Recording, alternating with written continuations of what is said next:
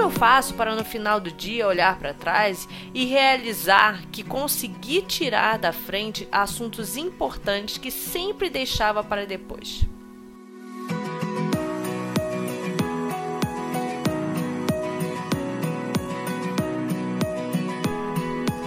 Olá pessoal, boa noite. Tudo bem com vocês? Sou Ana Paula Vanzan e criei o podcast Vida Ordenada com o objetivo de espalhar pelo mundo os benefícios de uma vida organizada e equilibrada. Por isso, toda quarta-feira, às 7 e 7 da noite, estarei aqui com um novo assunto para vocês. Hoje falaremos sobre como otimizar a nossa rotina diária através da organização. Para ter uma vida produtiva, precisamos de muita, muita organização, disciplina e foco, por mais que isso seja difícil para muitos. É preciso organizarmos todas as nossas tarefas e compromissos para que consigamos dar conta de fazer tudo. Antes de iniciarmos, é importante esclarecer a diferença entre tarefas e compromissos. Compromissos têm dia e horário determinados, como por exemplo, uma reunião de trabalho, um curso, uma aula de inglês ou o seu horário na manicure ou cabeleireiro. Já as tarefas são atividades que temos que fazer durante o dia, mas não têm horário pré-definido como por exemplo, passar no hortifruti ao supermercado, passar na farmácia, fazer o jantar, lavar a roupa. E é aí que mora o perigo, pois sem determinarmos o horário, muitas vezes não o consideramos no nosso dia e acabamos incorrendo na procrastinação. E o que é a procrastinação? É o famoso empurrar com a barriga, deixar para depois o que poderia ser feito agora muito perigoso, pois afeta diretamente a nossa produtividade. Pior do que procrastinar é acabar perdendo prazos importantes por ocuparmos o nosso tempo de forma desordenada e improdutiva. Aí vocês devem estar se perguntando: ok, eu já sei bem como isso acontece, mas como faço para me organizar e não perder mais meus compromissos e prazos? Como eu faço para no final do dia olhar para trás e realizar que consegui tirar da frente assuntos importantes que sempre deixava para depois? Vamos lá! Pegue seu caderninho e anote. Eu darei seis dicas para que você consiga otimizar a sua rotina e, consequentemente, o seu tempo através da organização. Primeiro passo: planeje suas atividades. Organizar a rotina demanda muito planejamento das atividades que você vai exercer durante seu dia. O planejamento é o primeiro passo para essas ações e ter tudo programado ajuda a otimizar a sua rotina, já que você terá uma orientação para as atividades do seu dia. Para auxiliar esse planejamento, é essencial que você tenha uma agenda. Ela pode ser digital ou de papel. Caso opte pela digital, você pode utilizar o calendário que tem disponível no seu celular ou mesmo a agenda de papel para os que ainda têm apego. Independente do tipo de agenda escolhida, o importante é faça uso dela. Esteja sempre com ela e seja consistente nas suas anotações. Senão, não tem função.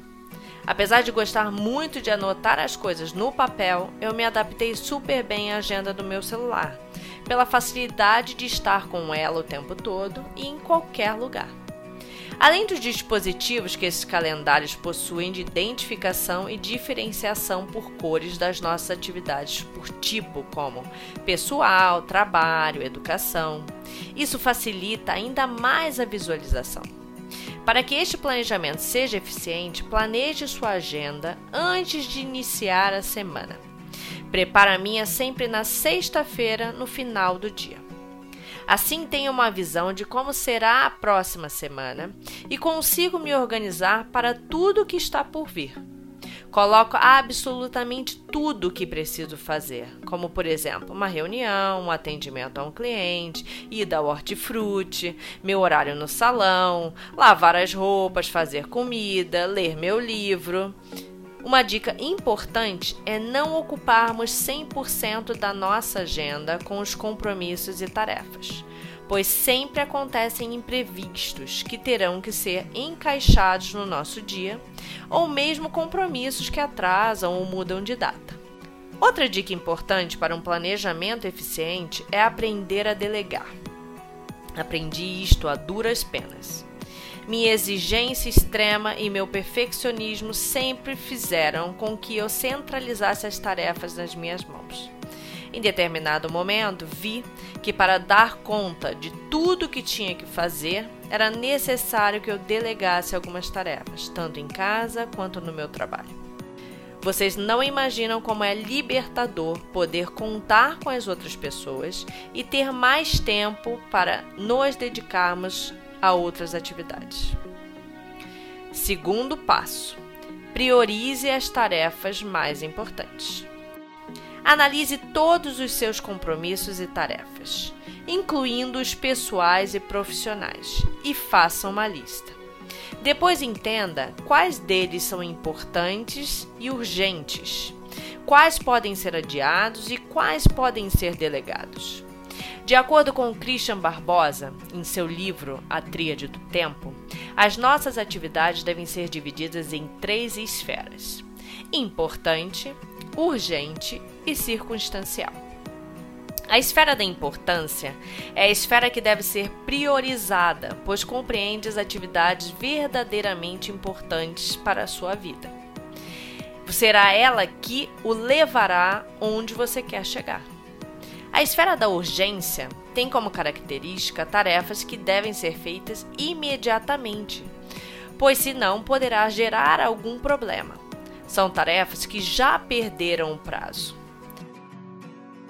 A esfera das circunstâncias exige grande atenção, pois é caracterizada por todas as tarefas que te consomem o tempo e não nos levam a lugar nenhum.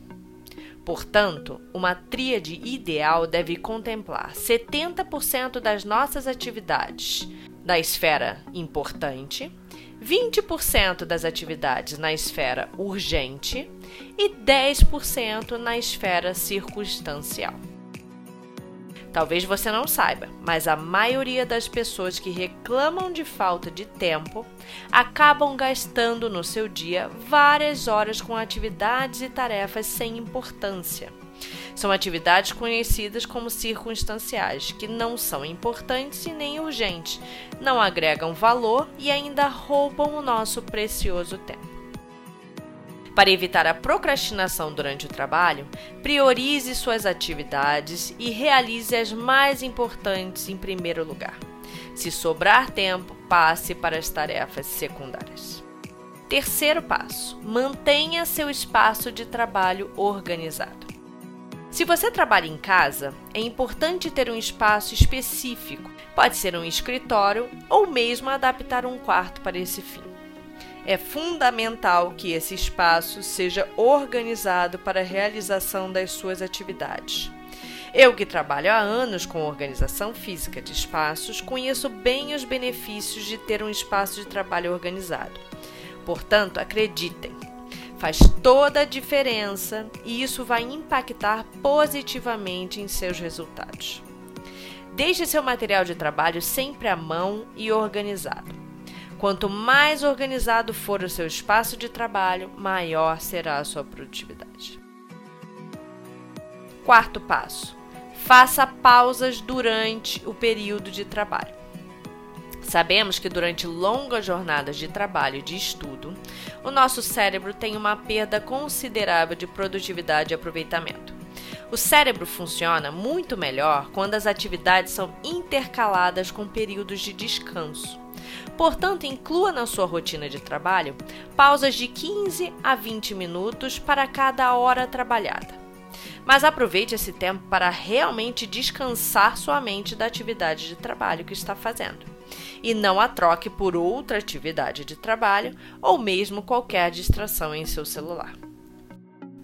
Quinto passo: respeite seus limites pessoais. Quem gerencia o próprio negócio ou trabalha em uma empresa e faz home office tem que ficar atento aos limites pessoais. Não é incomum ver essas pessoas trabalhando muitas horas além do expediente e abrindo mão da sua hora de almoço e das pausas. Temos que constantemente buscar por equilibrar os diferentes aspectos da vida. Não é só profissional. Já falamos da importância disso aqui no Vida Ordenada. Sabemos que quanto mais nosso trabalho prospera, mais trabalho aparece e, consequentemente, mais tempo nos é demandado.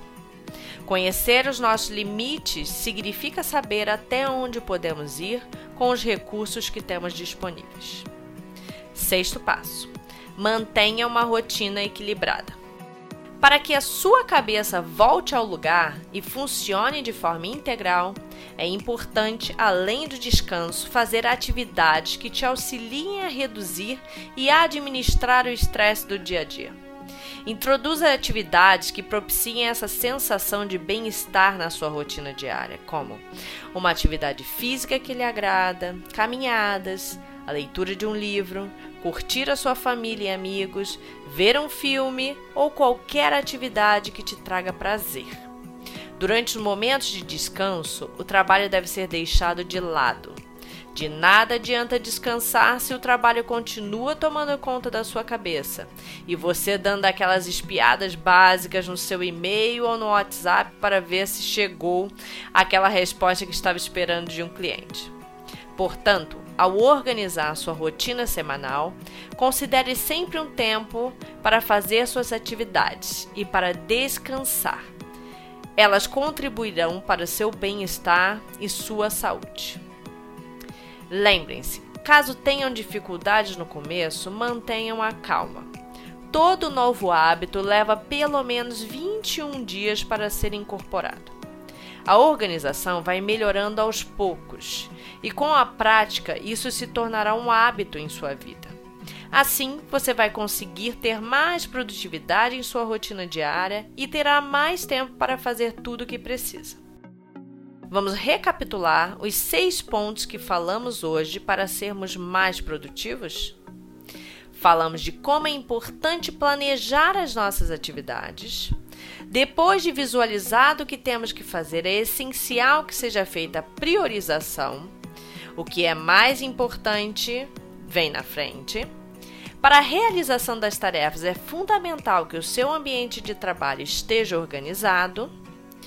Aquela pausa para respirar nos ajuda muitas vezes a retomar a atividade de maneira mais produtiva e sempre respeite seus limites pessoais. Tem horas que não são para trabalhar. E por fim, busque sempre pelo equilíbrio da sua rotina. Como sempre repetimos aqui no Vida Ordenada. Espero que tenham gostado desse episódio do Vida Ordenada. Não deixe de enviar pelo direct do Instagram da Espaço Ordenado, que é o arroba underline ordenado, sua opinião e sugestões de temas para os próximos podcasts. Se gostaram, compartilhem com seus amigos e familiares. Um grande beijo e até a próxima quarta, às 7 e 7 da noite.